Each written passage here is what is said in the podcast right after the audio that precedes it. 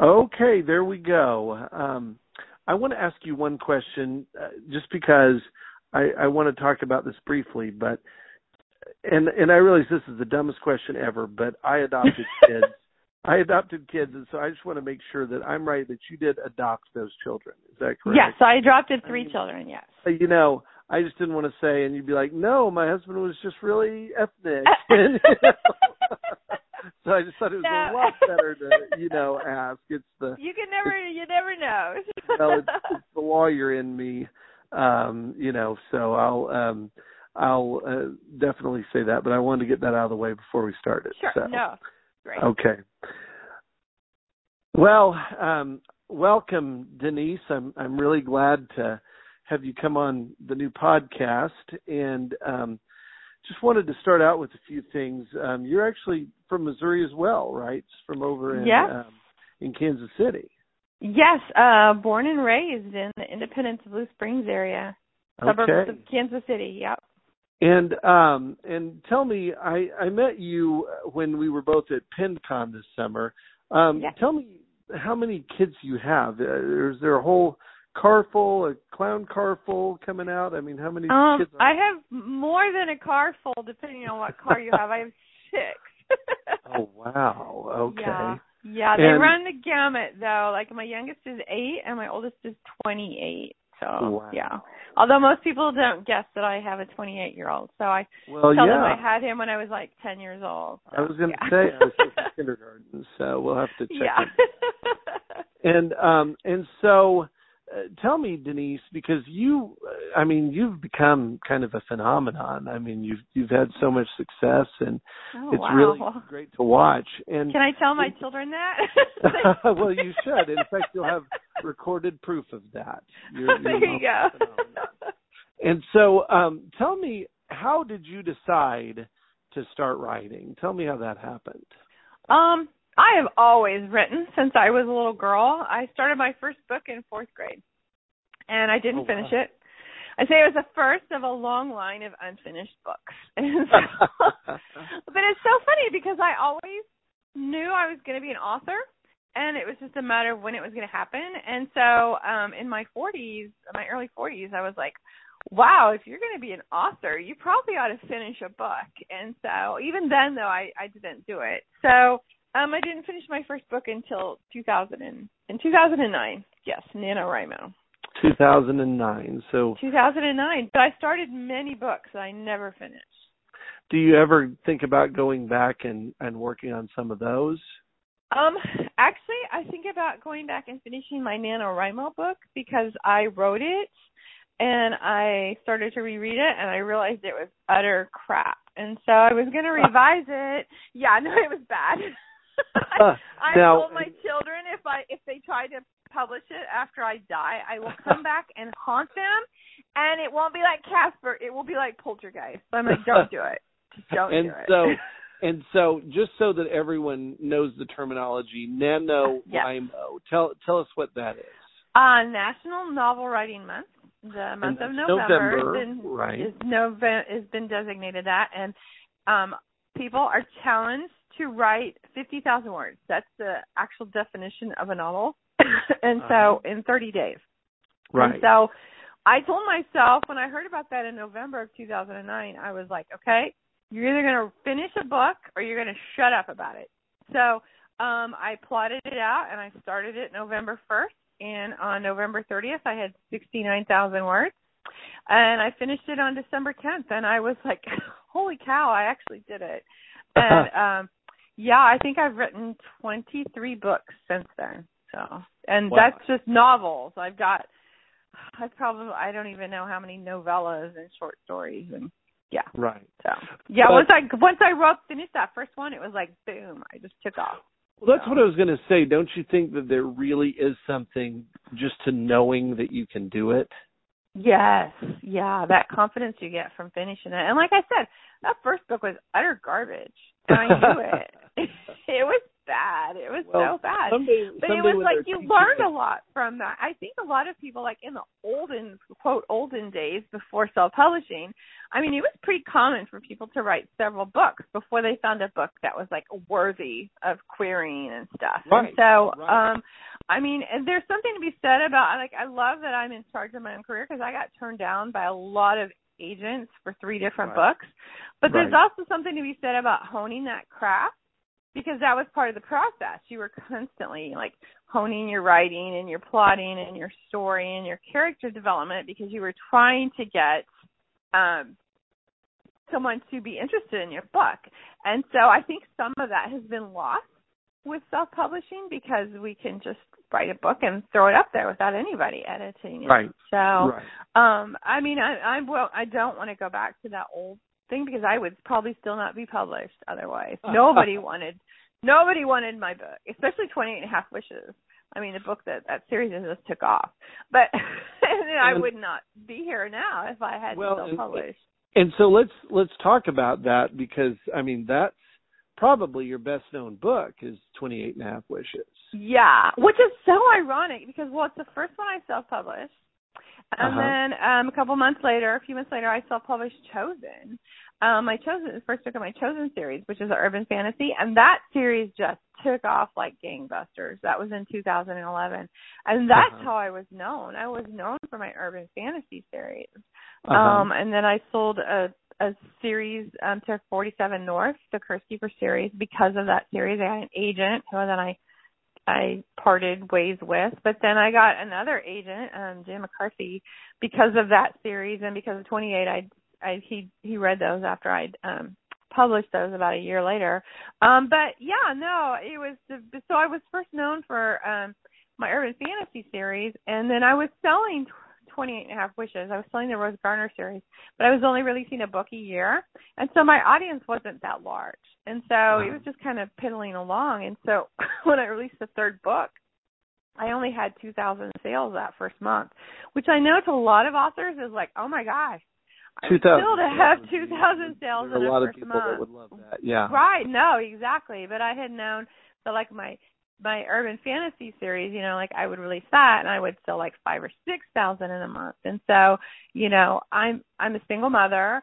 I'm supporting my family with my writing, so you know, I have to make sure that whatever I'm I'm publishing is selling. And I'm to write what I love, but I also have to look at the, you know, what is selling and what can I can I provide for my family with. And so with um Rose Gardner, um like I said the third book came out and the reviews were fantastic and I was like, okay, I, I don't think it's that that there's not an audience for it. I think it's a discoverability issue. And Right. so then I came up with a like kind of a multi-tiered plan to like boost that series, and it totally worked. Yeah, my last three, I think my last three releases is at the New York Times list, and so Right. um, and my last book was number eight in November. So Now, now, just so that we're kind of going through this, um, the Rose Gardner series. Um, now, the first book in that series, 28 and a half wishes, is free. yes, yes, and and Yes. so anyone can go on their on their Nook or on their Kindle or on their iPad, and they can get a copy of that book for absolutely free.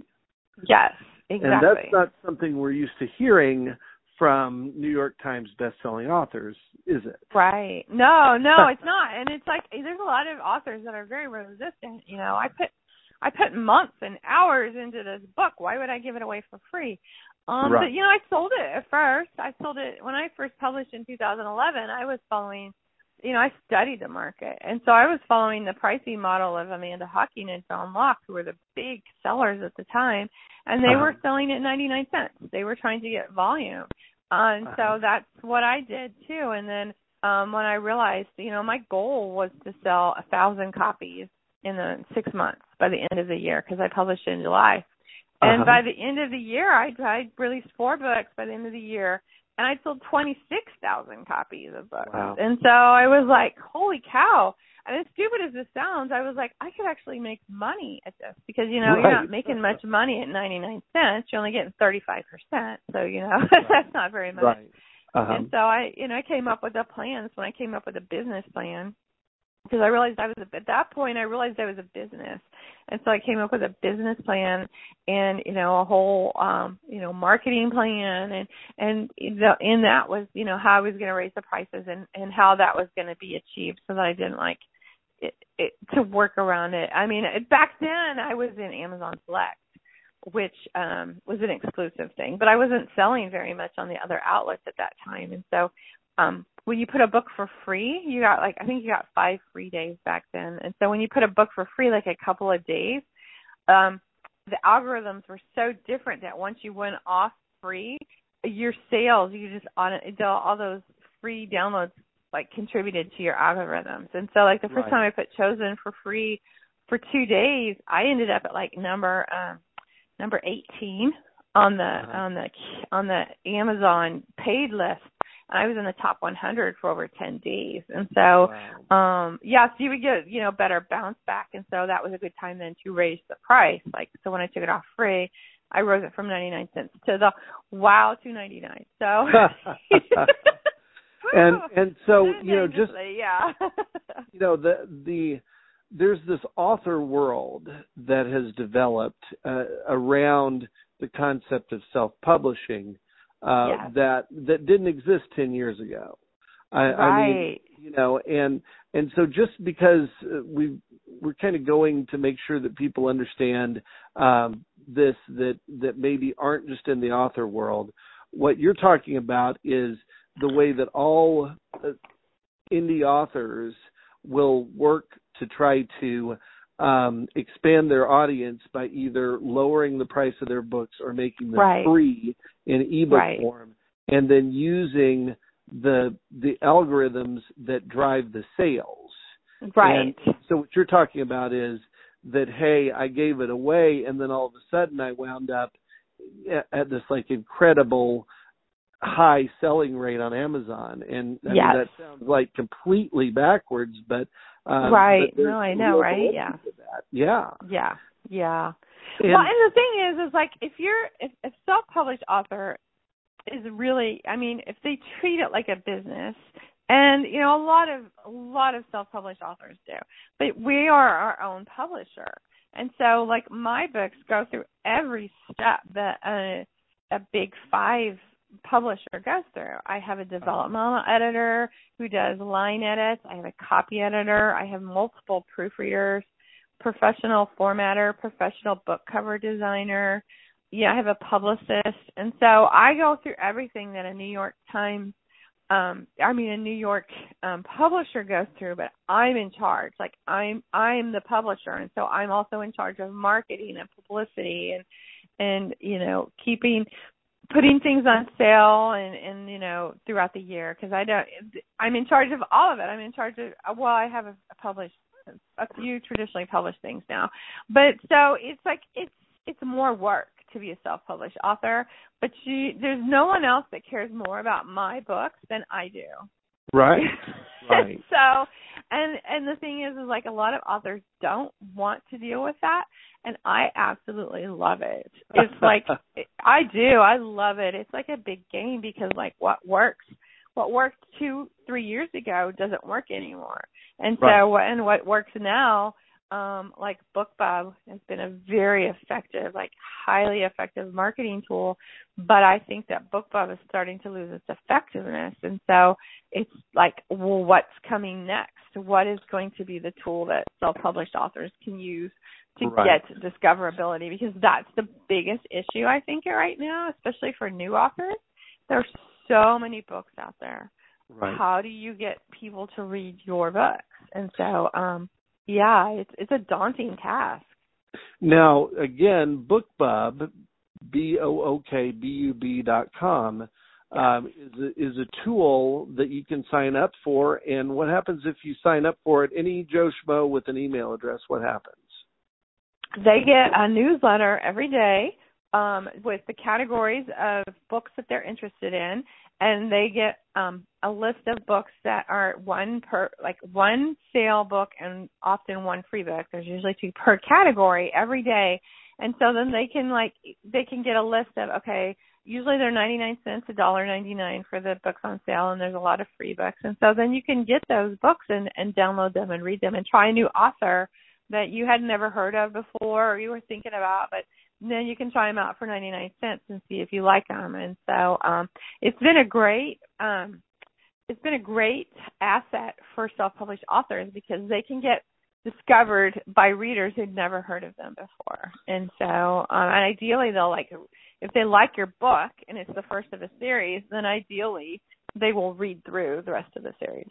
So. Right, and and also, um, you know, with the BookBub stuff, it's not only indie authors, and and that may be one right. of the issues that's kind of arising is um, there are plenty of John Jakes and and you know other types of books and I think that in some ways, obviously, that's great for BookBub because it's, um, you know, bringing people, you know, with things that they're already familiar with. But I think right. it is kind of taking the focus away from where they got big. I mean, do you agree with that? Right.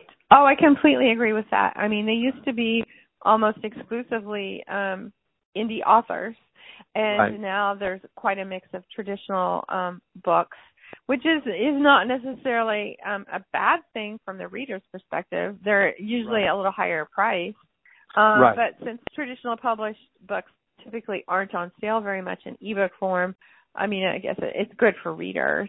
But well, it's also taking it's good for it's good for the authors that are on the the you know the bigger platforms because right. it allows them to use that to put a book right back up to the top of the list and maybe even right. make a real bestseller list uh, just because they right. priced their book at, at one ninety nine instead of ten ninety nine.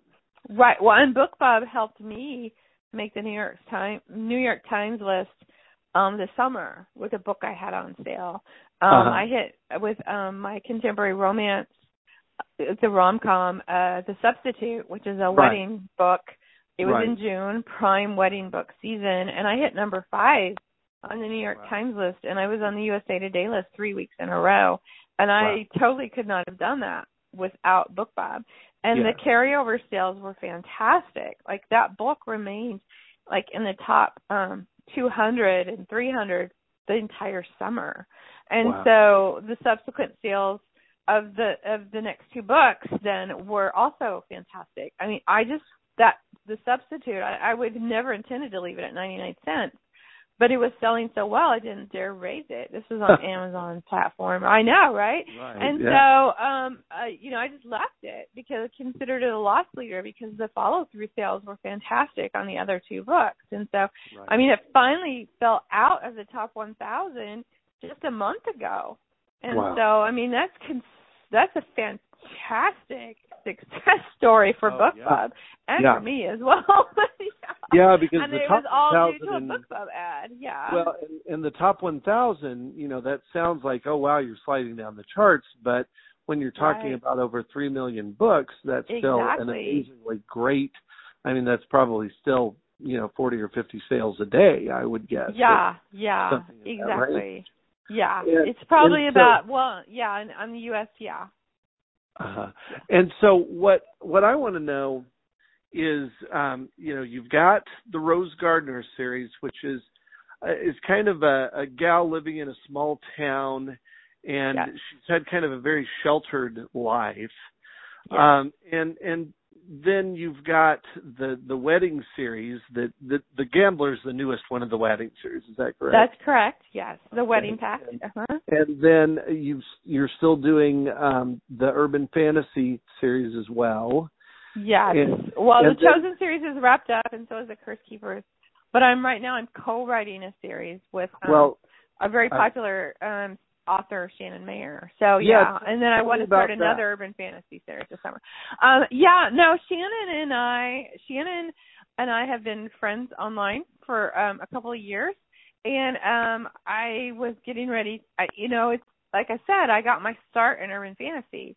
But if you stay out of a genre for very long, then you lose all your readers. And so she, you know, I told her that I had a new urban fantasy series that I wanted to kick off either in late 2015 or 2016 and she said well why don't we co-write a series together and then we can pool our readers together and um you know some of my readers will then go to yours and and vice versa. And so that's what we did. We um started writing it last spring and then we released it in October. Um and it and it did well. Um but the second we're writing the second book right now and um we have a lot of readers that are very anxious to read it. And so yeah, I'm like that's fantastic. and and that but, series is called Recombinant.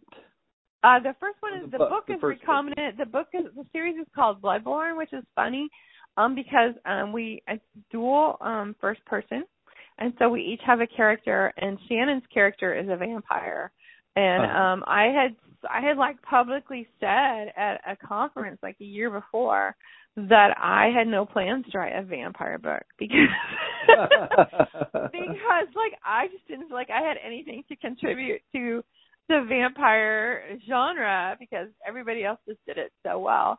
Um, but I, I but I but I um, say that my character is actually a reporter who's like discovering this world, and Shannon's character is a vampire, so I and, can and a very sexy, a very sexy journalist, uh, a, yeah. a blonde, flowing haired, short yeah, yeah, wearing, but, or short shorts wearing journalist. Yeah, Rachel Rachel has been fun because I have always made my characters like normal people.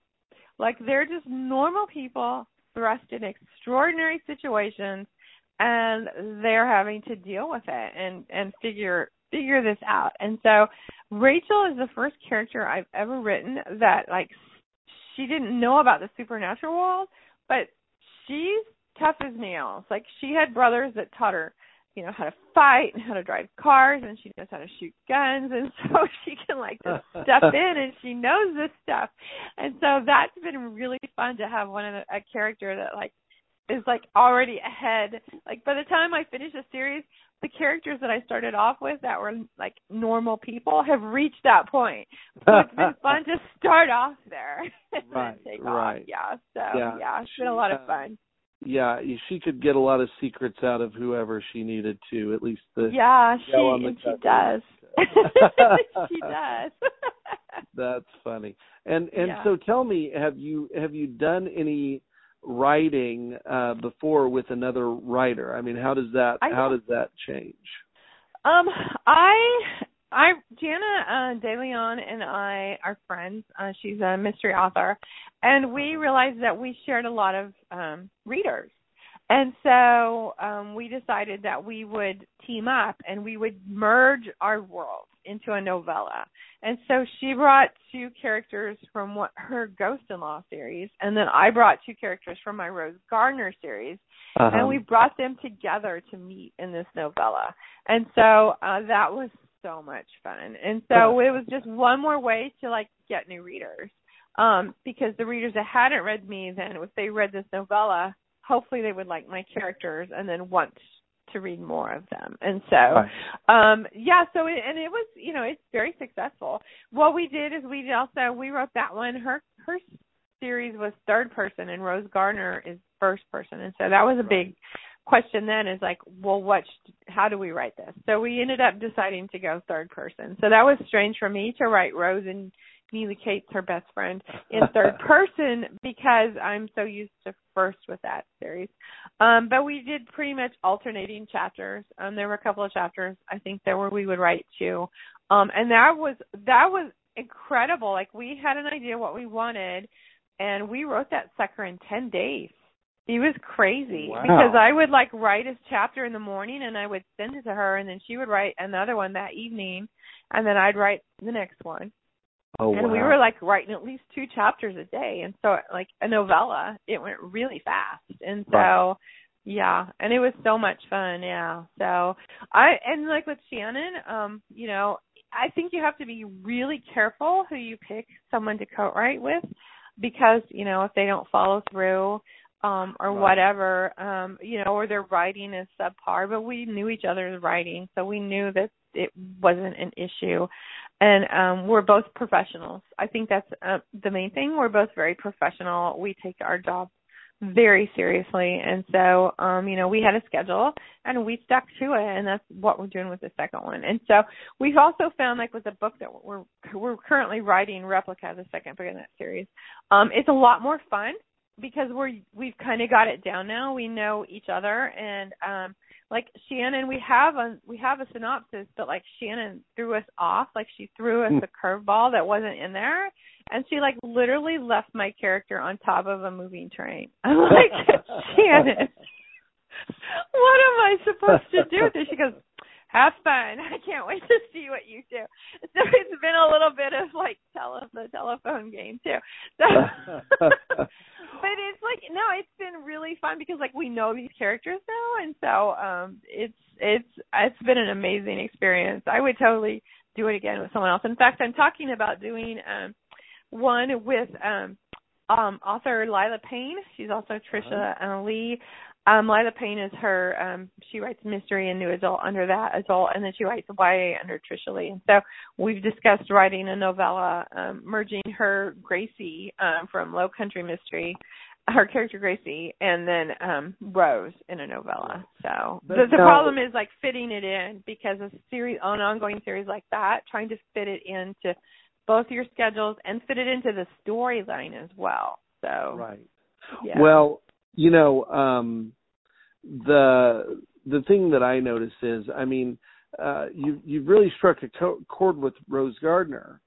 Um, Yes. But then you're stopping that series. Tell me about that. What's that? well that has been a really really hard decision like okay so like i told you i i have a developmental editor and she lives in asheville north carolina and so um my urban fantasy series which i had planned to start um i had decided to set in asheville north carolina it's going to be a spin-off of my curse keepers series which is set um around the roanoke island um north carolina and Okay. so um, and I, the more I started investigating areas like high incidence of paranormal activity, Asheville ranks right up there. And um, I went on a Ghost Tour and I discovered that Asheville is like surrounded. It's like a bowl of crystal. Like there's crystal under the city, and then there's crystal in the mountains all around them. And so it's like a crystal's like a high conductor of energy, if you believe in that kind of thing. And so that they think that's why there's like an um a large amount of paranormal activity. And in any case, my editor happens to live there. So I met her while I was there, and she knew the plots for the next Rose Gardner books. And so she told me, she said, You know, you could end the series after book nine. And I looked at her and I was like, What are you talking about? yeah. she goes, she goes, yeah. She goes, that would be a really good place to end it because she knew what was coming. And I like had a panic attack. I'm like, what? Why would I end it? Um, and I and uh, I knew where the story was going after that. Um, and I like have been gearing up for that since um 36 is the book that will be out, 36 and a half motives, and I've been gearing up for what happens in after 36 since 33 and a half shenanigans. Um, Rose and her friend Neely Kate are going to become private investigators, and so um, and that's part of what 33 was about was like getting the reader and and kind of trying it on for size. They solved a mystery together. Um, but I hadn't planned at that point. I still hadn't planned to start a new series, but I keep getting reader emails and reader reviews and comments on my website like there are some readers that are just really pissed off that I won't end the series. And I'm like, really? Oh yeah. And so I mean, and there's some ongoing threads that have been going on, which are going to all be completely wrapped up at the end of 36, which is why my editor Uh-huh. said, you know, this is a good place to do it. And so I decided um that I would do that. I would like call it an end and then readers could be happy that there's an end and then um could follow to the next series if they want because all the same characters are going to be there. It's just a new Right. title for a series. Oh, okay. And then the more I got to thinking about it, I thought, okay, it starts to get unwieldy as you know, from the pub when I put on my publisher hat, it's hard. It starts to get more difficult to to market book eight and book nine of a series that should be read in order. You can read them out of order, but you lose because each book is a self-contained mystery that Rose's life like flows through, and so um it starts to get a little harder to market those books. So um Okay. from a, the publisher standpoint, you know, of DGS um Enterprises, um it it made sense to start a new series. So then I have another book one, which is one more book to market. Um, with a book club ad or perma free book or what have you. Um, and they can start off with that and not have to read the Rose Gardner series, or they can. And so it just it seemed like a good decision marketing wise to do that as well. But I'm going to tell you when I made that announcement a couple of weeks after I released the last book, um, that was one of the scariest things I've ever done. yeah, absolutely. it was really hard. In fact, my agent, because I have an agent, he was like, "Why are you doing this?" because I mean, you know, I think that uh, from somebody from the reader, you know, from uh, there's two kinds of readers here. I mean, there are the voracious go to the convention readers um, yes. that just lap up everything, and and I don't mean that pejoratively. I mean that's a great thing to have people that right. are just no exactly fans. But then there are people that you know pick up a few books, read them, have a few favorites or whatever. I mean, it, it's right. a different it's a different type of readership that might feel like, okay, I want that one to end so another one can begin. Right. And and you know because I think that somebody that's just uh, hey, I'm going once a month to Barnes and Noble, they're going to be used to the concept of Patricia Cornwell and Michael Connelly and those kind of people, you know, keeping their characters alive for decades. Right, right. And, and I don't mean alive because obviously you're doing that, but uh, I mean right. that's a totally different concept. I mean, is is will we see? Uh, will Rose be one of those characters that you know keeps kind of coming up in a, in different ways, or will she kind of eventually go her own way as well? Um, I continue. I at this point, I plan to keep writing Rose. Like I've had people tell me that they will read Rose until her funeral when she's 92. um, we hope she gets I, off that train if that's going to be the case. Right, exactly. and I'm like, I have always said that it's important to me that my characters are continually growing. Sure. Because like I think that there's some authors that keep the series going because it still makes money, but the characters Hopefully. don't grow. And if Oh, you sure. read the reviews, readers but what I find fascinating is readers get really frustrated because the characters aren't growing, but by golly they they buy the next book. yeah, But that's the the same only way some of time, them are going to stop. I want my book, I want every book I write to be better than the last one. And Right. so, um, you know, to do that, that means the characters do have to grow with each book, which means, I mean, I get like, especially like with the Curse Keepers, I get um some negative reviews because Ellie, they think that Ellie in that book um is kind of whiny and they they get frustrated with her because she she was told she was the keeper of a curse and she didn't pay attention. She thought it was a bunch of nonsense. And so when she was like confronted with it, she didn't want to deal with it. She was like, I don't, you know. And so, but by the time you get to the end of the third book, Ellie is this kick ass heroine that is nothing like she was in the beginning. And I wanted her, I wanted the reader to see her go from this, like, this selfish girl to this person who's become this selfless person trying to literally save the world. And so, Right. um you know so uh, that took a lot of growth and so i you know characters are only i think interesting if if they're growing if you can see them growing and so um like all this time rose has still been growing and so as long as she's growing and i think i think we're all growing i mean i'm Sure. I, every year I feel like I've learned more, and so I think there's the potential for her to go on forever. Um, but you know, if I start to ever get bored with her, I won't keep writing her just because it's selling. I Sure. I I don't want. I love that character too much to like compromise her Sure. in that kind of situation. So, if that any of that makes sense. And I need to know, are you Team Joe or Team Mason? um okay for like me personally i would prefer mason um Okay. but um but i have always said and people some people think i'm insane when i say this but it's rose's decision and like sometimes i don't even know like i give her choices and then i write the scene and then i let her decide like when i gave her the opportunity to be with mason i didn't know if that was going to work out or not but i wanted that to be a to be a potential and so um you know just because that's what I would prefer doesn't mean that's what Rose wants. So, was that a really good way to? well, it is out of because that. I think it, I think it kind of brings um, a different question to mind, which is um, someone that hasn't written a book or you know conceived that. I, I I'm sure that they would find that to be completely weird, strange, Yes. crazy. That the characters become people, even though Yes. they're fictional. Uh, tell tell me about that. They're my characters are very much people in my head, and some days it feels like it gets a little crowded because I often have multiple plots in my head. Like I'm already plotting a book that I'm going to start writing um next fall. And Uh-huh. so like I'm always like thinking ahead to books ahead and they're always like I'm I'm somewhat plotting them in my head.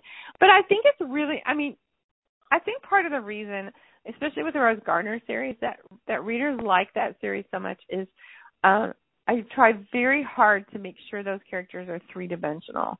They're not um stereotypes and they're not two dimensional and they're they're flawed. You know, Rose is flawed. She makes really stupid mistakes.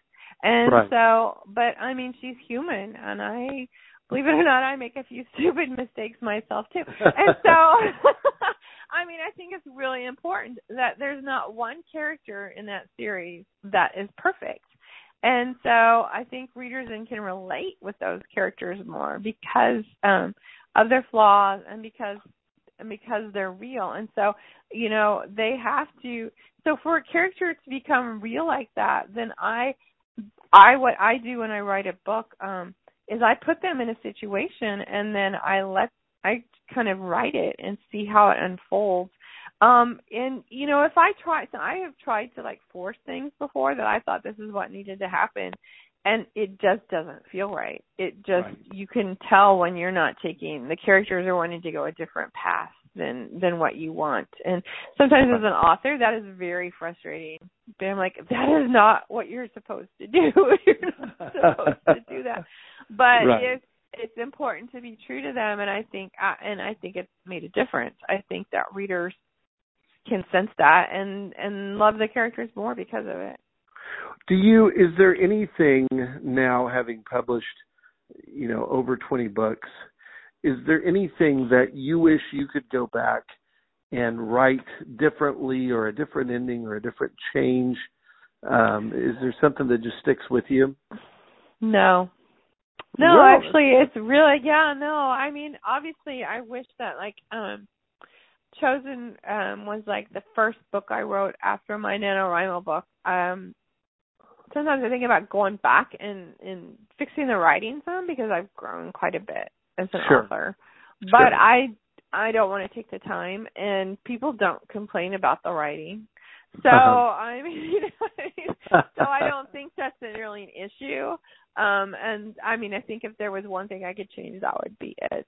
Um but I, the story is is seems pretty compelling. It's like it's a paranormal thriller is pretty much what it is. And so once people read it, they usually like hooked and they they read it to the end. Like they have a hard time putting it down.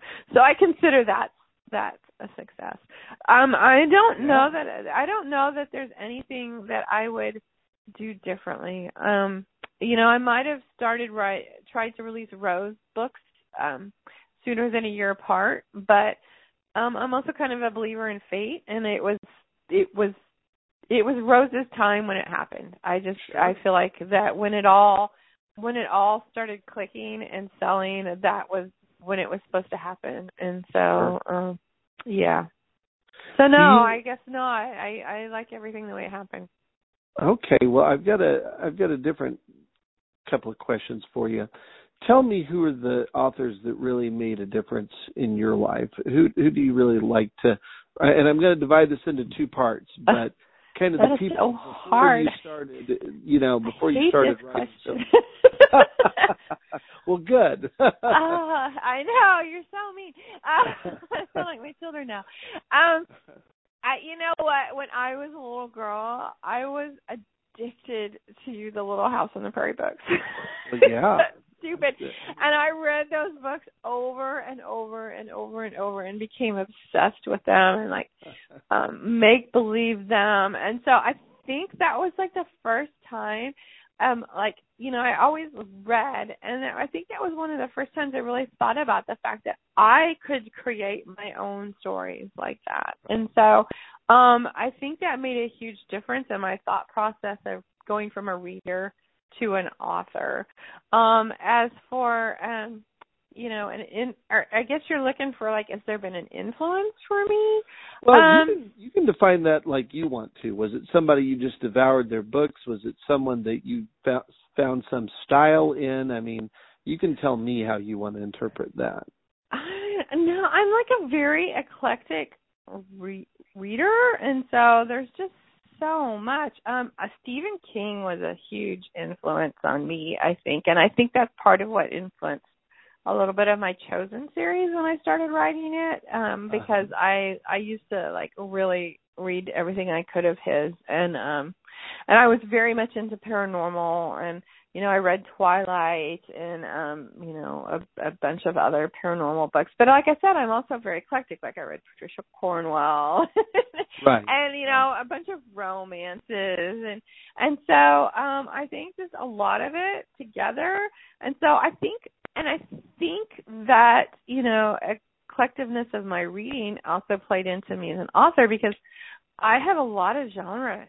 You know, most authors sure. have a genre or two, and I have you know urban fantasy, and I have a mystery romance, and I have um a contemporary romance and then I have a new adult contemporary romance and then I have a YA sci-fi and right. now I'm going to have in June I'm going to have a YA romance contemporary romance. And so it's like um in a way that was kind of dumb on my part because I'm like reaching multiple readers, like audiences, and they don't mix. They often right. do not. Their worlds like butt up against each other and they don't they don't like mix. And uh-huh. so that's been a challenge because like my Rose Gardner readers are very resistant to reading urban fantasy. And so um so like I'm having to market and promote myself to different audiences. So I'm like spreading myself out. Um, I'm glad I didn't do a pen name. I considered doing a pen name. And I'm glad I didn't because I I feel like I can in a cover I can convey what genre it is, and so readers can then decide. Okay, well this is a Denise Grover Swank book, but it's a, it's a you know paranormal or urban fantasy, so I'm not gonna right. I'm not gonna read it. Although I have an assistant, I have a um a readers community on Facebook, a Facebook group that's got like 1100 members. And my assistant, Jamie Davis, she is like my pusher. And so she's like forever encouraging the Rose Gardner, because most of them are Rose Gardner readers, to try my other series. And so she gets right. so excited when someone reads Chosen or The Curse Keepers and loves it. And they're like, that's not my genre. And, and they still love it. right, right. Um, well, and I, I find it exciting too. And so um I think that all of that reading, like when I often when I write a story, I come up with a plot and then I was like, oh, well, what genre is this? And so it's not necessarily smart business wise. I'm just gonna put that out there. Like business wise, that's probably not very smart. Sounds but, like a good yeah. problem to have to me. Yeah, um, exactly. So, so just to keep that thought going, but take it in a little different direction. Who are some of your contemporaries that you really enjoy reading? Oh, okay. well, that's easier. Um, I love Jana DeLeon, like for mystery. Um, her books, uh, her Misfortune series, I absolutely love it. When she has a new release, I am like reading it the day of release. Um, also, yeah, Lyla Payne, she has her Low Country Ghost series. Same thing. Um, I think it's and I think part of it is that it's similar to my Rose Gardner series, and so it's got some humor, and it's they're both set in the South, and so you've right. got those Southernisms and stuff. So that's another one. Um, but for like urban fantasy, Shannon Mayer, I absolutely love her her two series. Her um pri- her um her um Rylee Adamson series and now her Elemental series. I'm like when release day comes, I'm I'm buying it. And then another one for urban fantasy is Melissa Olson. She's a 47 North author. Um I really like her her series that she has. And so those are some that that yeah, that I'm reading. And then, then recently like for contemporary romance, I just recently discovered Jill Shalvis. So um I'm like pouring through her back list. reading that. Yeah. So how much do you yeah, read? and like I said, I'm very eclectic. Yeah. So like, and I read YA. I mean, if you look at my Goodreads, it's like it's a hot mess. I read a little bit of, and I usually go on binges. Like I read a whole bunch of mystery, and then I'll switch to urban fantasy, and then I'll read some YA and stuff. So.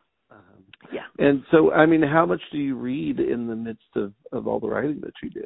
Um, I I really think it's important to read, and so um every year I do the Goodreads challenge and I challenge uh-huh. myself to read 52 books a year, which okay. is not necessarily that much. Um but uh-huh. it's about a book a week and um I count novellas in there too. yeah. And so um yeah, no, I and I but I don't like I said you know, well, like you said, you know, finding time to read. And so I read on my phone. I got a new iPhone um 6 because it had the bigger screen because uh-huh. I could read because I read on my phone. And so like when I travel, like in takeoff and landings, I can read on my phone. Uh carpool line, like I pick my kids up from school, I can read in the carpool line. I read in bed on my phone. When I go to bed at like one in the morning, I usually read for about a half hour before I go to sleep. So oh. um yeah, so that's how I can get it in. And then usually oftentimes I'll hit a book a point in a book that I just like absolutely love and then I'll like shirk my responsibilities for like um part of the day and finish it. uh-huh. it's like a pound of brownies in the kitchen. I'm like, you know, I should just eat these and get these out of the way, and then I don't have to worry about it. You know. so it's one like of the, a book. one of the things that um I think is very interesting is you. I mean, I guess this would be self-explanatory, but you write a large number of words every day. Tell me tell me about that. I try to. Um I try to write at least 3000 words a day. Um but towards the end of a book, like the words I can't keep up. And so like it's not uncommon for me to write anywhere from 5 to 8000 words a day as yeah. I'm reaching the end of a book. Um the the my record so far um and this was not something I would ever care to do again my book The Player is um the second book of the Wedding Pact series and I knew the first draft was crap. And so I sent it to my editor with a huge apology, begged her not to fire me. Um and this was an indie book. Um but you know, I high pay her to to edit.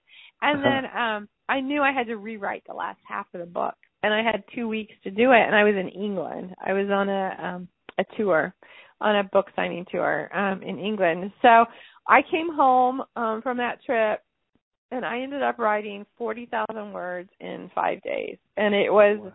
brutal. It was brutal. It was like I still had jet lag and so I was like taking advantage of that. Like I was almost like on a reverse newborn baby schedule because I was like sleep 3 or 4 hours and then be wide awake and so and I just write until I got exhausted again. And my poor kids, they hadn't seen me in like two weeks, but I'm like I'm falling asleep on the sofa at seven o'clock and then waking up at eleven at night and then my oh, older wow. children had like put the little ones to bed for me.